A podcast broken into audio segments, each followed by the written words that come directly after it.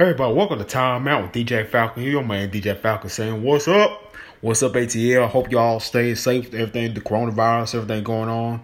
Um, listen, man, y'all just y'all social distance, everything that do everything the governor tell you to do. Um, now I will say this. Um, looks like things are getting a little bit better as far as you know um, I guess some of the cases are going down, everything, you know, a lot of recoveries, but still make sure you're following the guidelines. Wash your hands, wearing a mask every time you go out. Can't make you do it, but it's, it's you know it's best that you do wear a mask every time you go out the house. If you're you're going to the grocery store wherever you're going, wear a mask. Um, and no, I'm not required by the CDC or the government to say that on every podcast, so don't ask. Um, but anyway, guys, I just wanted to say what's up. Uh, I have a very special guest on the show today. Um, you guys probably know him from his uh, daily antics during the weekdays on First Take with Max Kellerman and Molly Qerim. Um, the one and only Stephen A. Smith. What's up, Stephen A? Stephen A, can you hear me?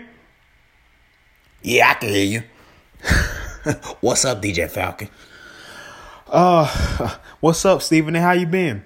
I've been good, man. I, have been good. You know, I just had some time off today, so I decided to, you know, I could join your show, and I saw where you had contacted me, and I just wanted to um, respond back to you and let you know I could come on the show not too long, but I can do the show. So, uh, excuse me, my voice is a little raspy today. I don't know why. Hopefully, I don't have the coronavirus. If that's the case, then I I don't know what the what in the world I'm gonna do. but uh, Excuse me for that. It's all good, man. It's all good. I'm glad you can make it, man. Um, so Stephen A. Uh, first thing first, I want to ask you. You know, I got to ask you about my Falcons now. When you look at the 2019 to 2020 Atlanta Falcons, what did you see overall? Oh, well, honestly speaking, when I looked at the 2019 Atlanta Falcons, I saw I, I just saw inconsistency. I saw, I, I mean, disappointment. I saw just lack of lack of heart. Um, you know, and that's no, that's not knocking the Falcons too. You know, I'm not knocking the players specifically, but you know who you are. But uh, you know, it just seemed like the team seemed very inconsistent. You know, throughout the year, and I mean, when I look at the NFC South, Obviously, you have the New Orleans Saints.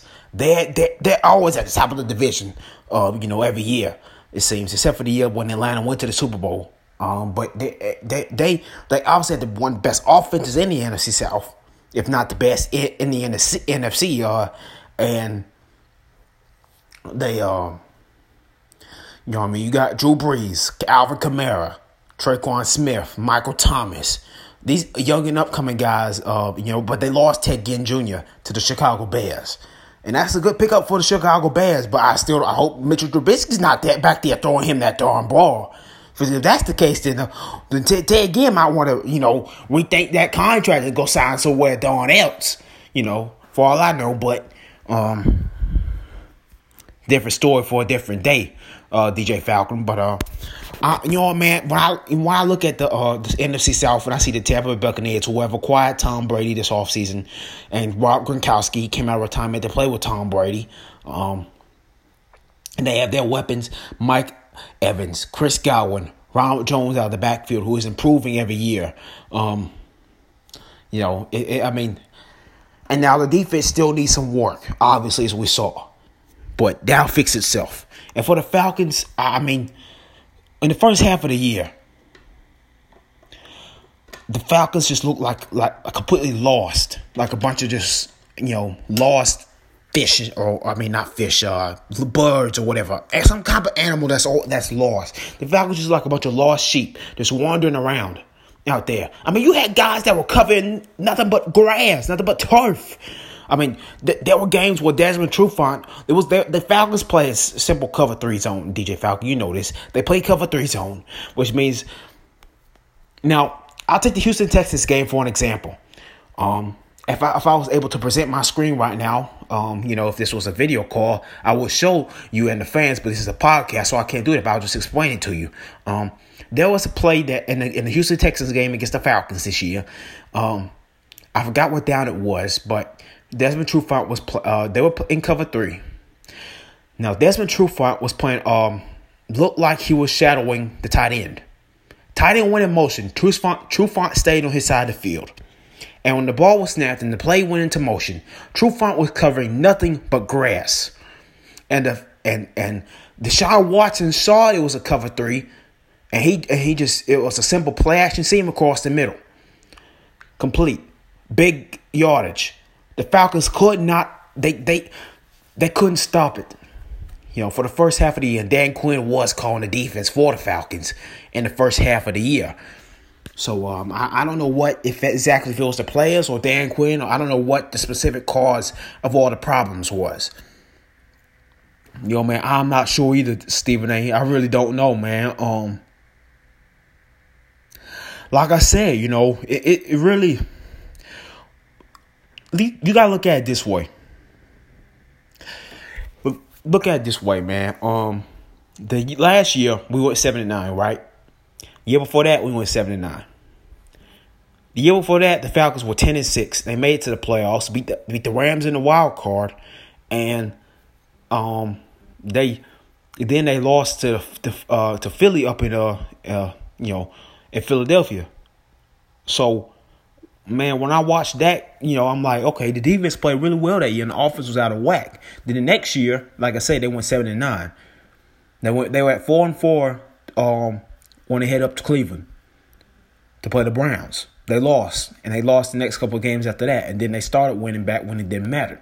So I don't know, man. It's a culture thing with the Falcons, man. You know, obviously you got guys like Matt and Julio. You know, they they they're pros, constant pros, and upcoming guys like Deion Jones and Grady Jarrett. Those guys are leaders, man. You need leaders to have a successful team, man.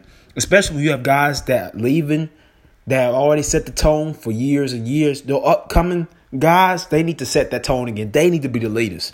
You know, I look at I look at this way, man. But high school football teams, when they lose those seniors, that you know, like those seniors that that carried them, you know, that team. They, you know, every year they have those seniors. You know, the next couple guys that are going to be seniors, they need to step in, be leaders, you know, and lead that team.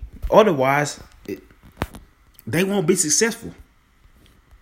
You know, put it put it that way. Um, but you know, man, it's it's really just um, you know I don't know, man. I can't I can't put a picture together for you, Stephen A. Oh yeah, I completely understand. It's the Atlanta Falcons. What did you expect? um, but I mean, no, I'm not knocking the Atlanta Falcons like you said, man. Um, I think they have a potential to have a good year next year.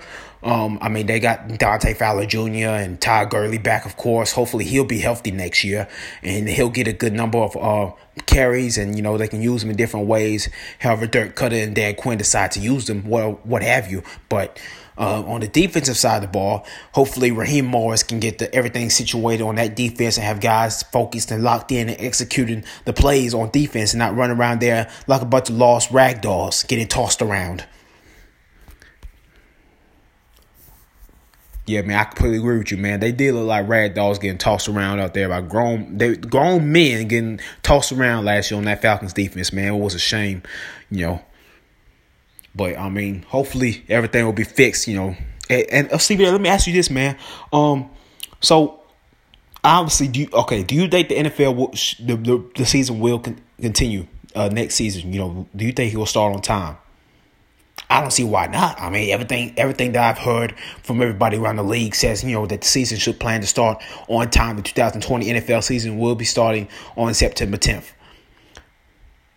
That is what the word I'm hearing from everybody around the league. And uh, if if, others, if otherwise happens, then of course I will let everybody know. I'll let you know. But I mean, um, you know, as far as I know right now, the season pl- plans to start on time. And of course, well, the question is, will they be played with fans or without fans? In the stands, we don't know yet. Um, that's up to Roger Goodell, the committees, and uh, and the government to figure out. You know, I'm not sure how that's going to work exactly, but you know, well, it, will figure itself out. I'm very, I'm sure.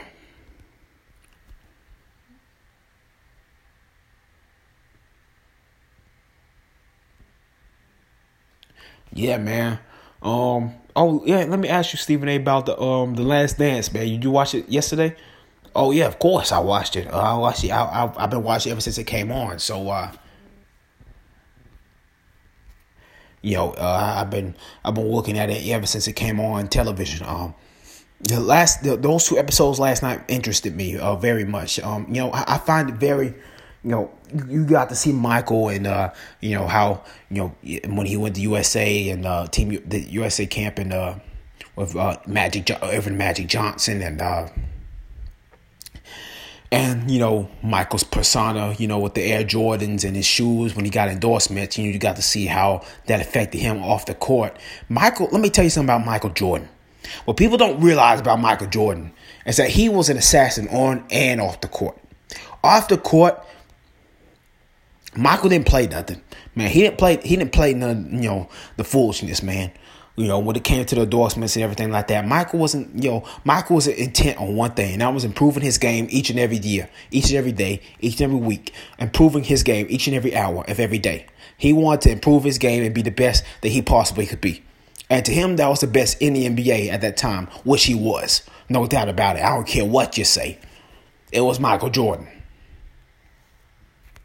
And the question about him, who's better, him or LeBron James? Stop, it. stop that foolishness right now. Just stop it. Just shut up. Just shut up. Okay. You you have to understand that these two guys are from completely different eras. You know, LeBron James is obviously of this era where, you know, it, it's different than it was back in Michael Jordan's era. Obviously, um, you know, in this era, in this era, you know, it's it's more shooting. It's it's you know, it's just playmaking basically. You know, the, other than your actually your actual system. You know, that they used to play back in the uh, there was a specific system they would play play basketball in back in in Jordan's era in the eighties and nineties, seventies, and so back and so forth. But now you got guys like Steph Curry and Klay Thompson and Kevin Durant and LeBron James and Kawhi Leonard and uh, you know. Uh, Paul George, Anthony Davis, these guys that, that just emerged, you know, to be the, to to take the game to a next level. And LeBron James started all of it when he came in the draft in 2003. He started all of that. And he is the best right now in the NBA. Yes, I, I completely agree. He has the most championships out of anybody right now in the NBA as far as I'm concerned, along with Stephen Curry. Him and Stephen Curry both have three championships, as well as Klay Thompson and some of those Warriors players that were still on the team that are the years they won the finals. But you know, LeBron James and Stephen Curry are the two best players in the NBA, NBA right now, no doubt about it. Now, I, I, now Kevin Durant. Okay, excuse me. The three best players: LeBron James, Kevin Durant, and Stephen Curry. Kawhi Leonard has two championships. He's a great guy, great player, hard worker. But uh, you know, when I look at his overall play, I don't know if he, I, I mean, I, I, can't say he's the best. He be uh, in that conversation, maybe top ten, but top five. I'm not sure about Kawhi Leonard just yet. Now, what he did it with Toronto. Now, we all know good, darn and well that if, KD was playing in the 2019 NBA Finals, the Raptors would have lost. They would have been head back on that hot bus up to, uh, uh, uh, head back on that bus back to the hotel in that hot weather in Oakland, California, with a loss instead of a win. We all know that. So that's all I wanted to put about put out there about the NBA and Michael Jordan. Stop with the comparisons. All right, that's from two different eras. You want to say best all time? Look at the if you want, now it depends on what you're talking about. If you're talking about championships, then Bill Russell and and those guys like that that won all these championships, you you put them at the top, obviously. But you're talking about overall play. Who changed the game? Who set the new standard for the NBA? From 1980 from 1980s on, I would say Michael Jordan. And then LeBron reestablished the standard just in a different way. That's the way I see it. It's a different way to look at it too. Oh yeah, man, I completely agree with you, man. Yeah, I think of course Michael set the standard, man. And then of course, like you said, you know, LeBron when he came into the league, man, he he put a whole new spin on the NBA, Stephen A. Smith. Oh yeah, for sure. But thank you, man, for joining me. I know you got to go, man. You busy, man. Um, so appreciate you joining me on, on the podcast today, man. Hope you take it easy up there, and I look forward to seeing you guys on First Take tomorrow morning. Make sure you guys catch First Take with Stephen A., Max Kellerman, and Molly Qerim on ESPN at 10 o'clock to 12 o'clock p.m., 10 o'clock a.m. to 12 o'clock p.m. on ESPN First Take. Stephen A. Smith. Um, also, guys, uh, yeah, make sure you're staying safe out there. Um, following the guidelines of social distancing, whatever, coronavirus, all that. Um, it's been time out with DJ Falcon. DJ Falcon saying peace.